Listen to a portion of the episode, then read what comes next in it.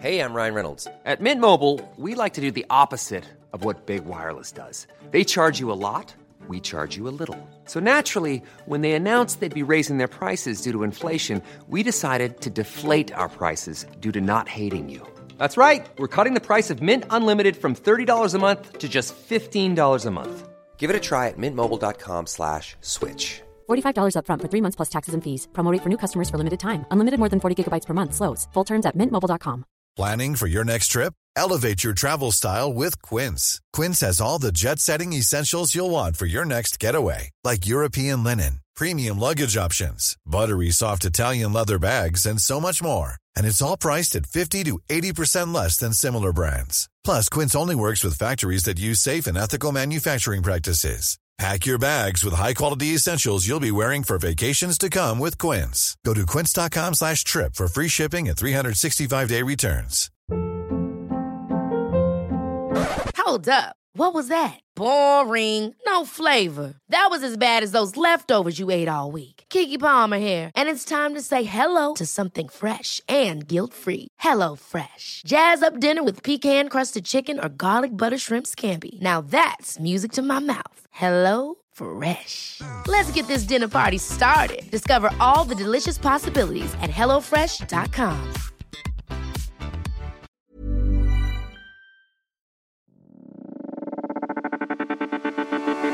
This is a Lip Media podcast. Hey chickens, it's part two of the cyber finale of season 12, The Haunting of the Villa Diodati. Oh my god, we ended on a duel. Are you ready for a duel?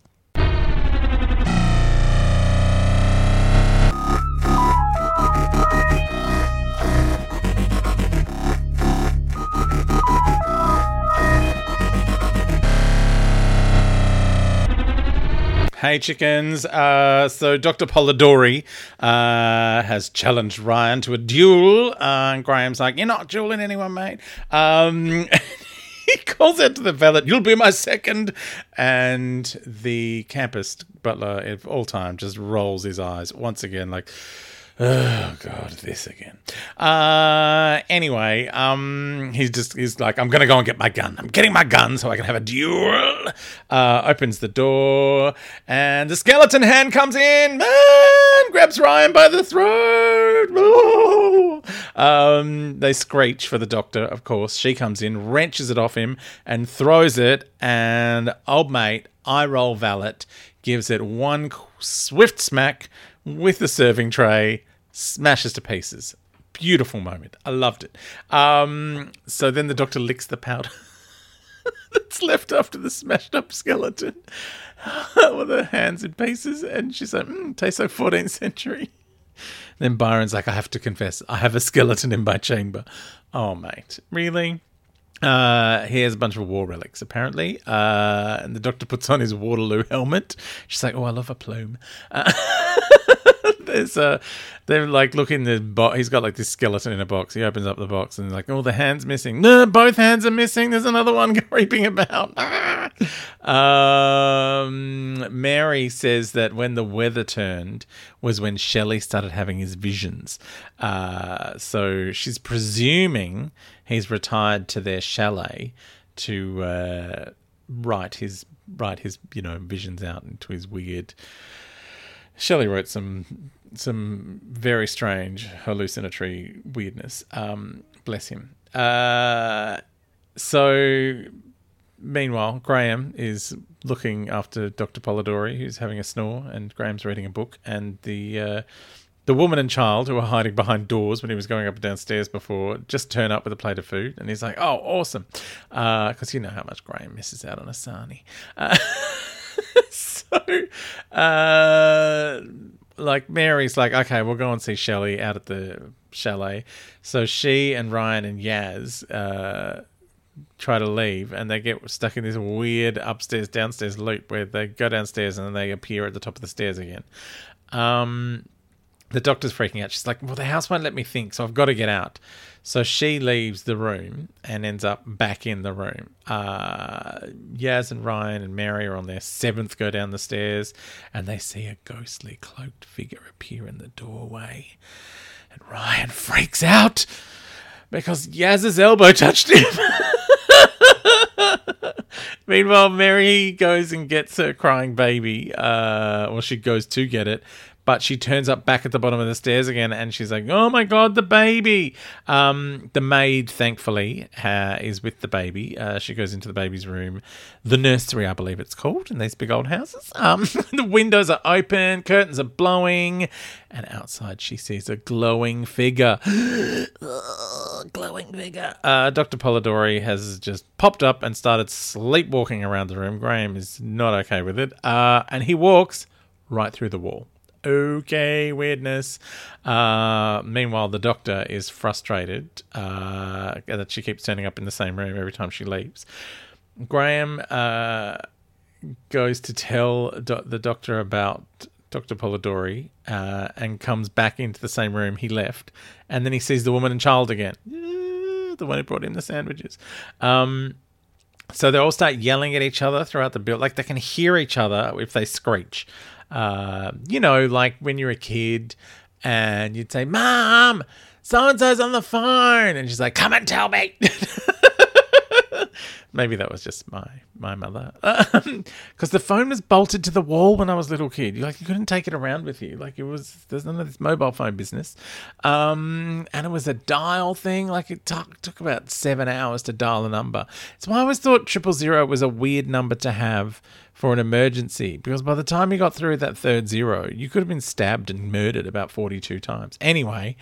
That was my concern as a child. What a what a cheerful little kid I was. I'm gonna get stabbed and murdered while I'm in the middle of the third dial of triple zero.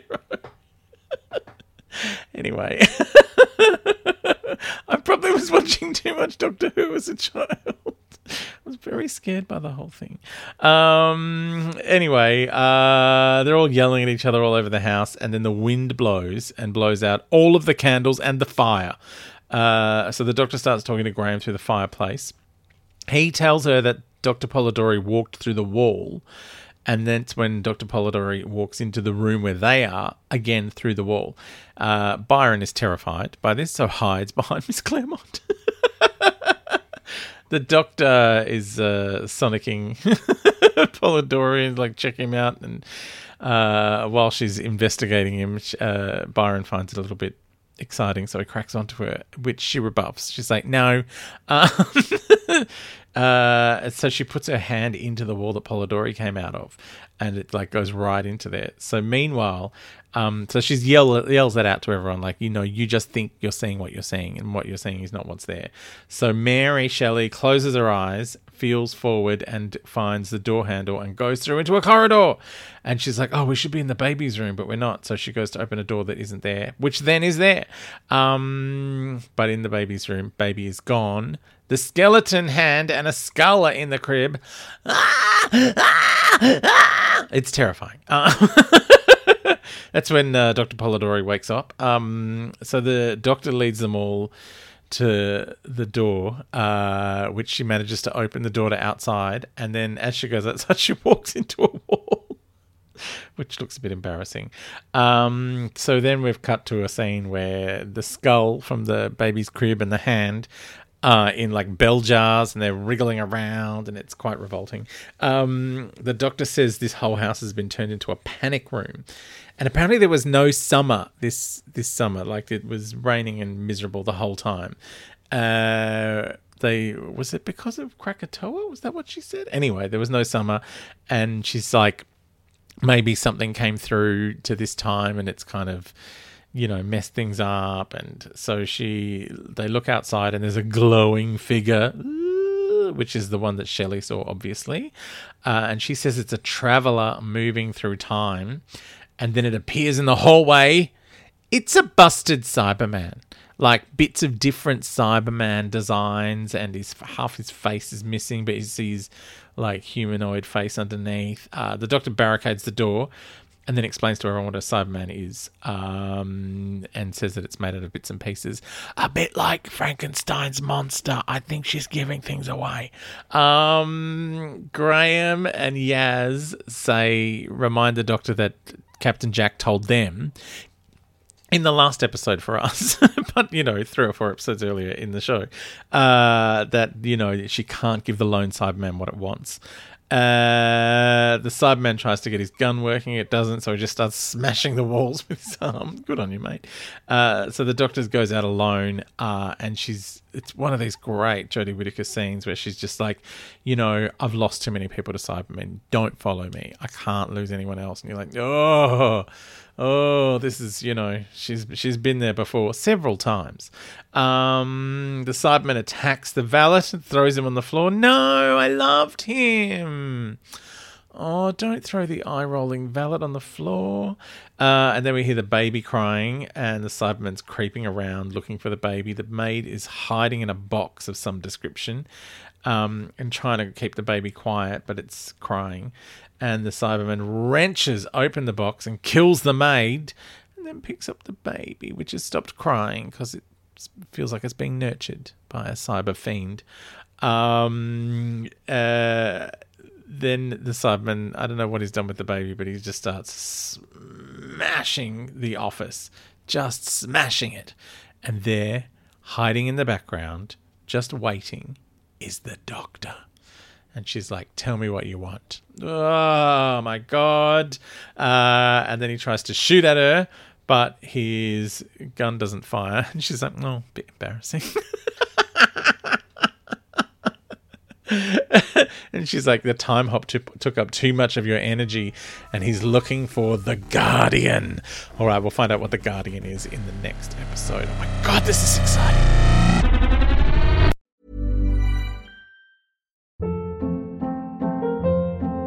Hold up. What was that? Boring. No flavor. That was as bad as those leftovers you ate all week. Kiki Palmer here, and it's time to say hello to something fresh and guilt-free. Hello Fresh. Jazz up dinner with pecan-crusted chicken or garlic butter shrimp scampi. Now that's music to my mouth. Hello Fresh. Let's get this dinner party started. Discover all the delicious possibilities at hellofresh.com. Planning for your next trip? Elevate your travel style with Quince. Quince has all the jet setting essentials you'll want for your next getaway, like European linen, premium luggage options, buttery soft Italian leather bags, and so much more. And is all priced at 50 to 80% less than similar brands. Plus, Quince only works with factories that use safe and ethical manufacturing practices. Pack your bags with high-quality essentials you'll be wearing for vacations to come with Quince. Go to quince.com/pack for free shipping and 365-day returns.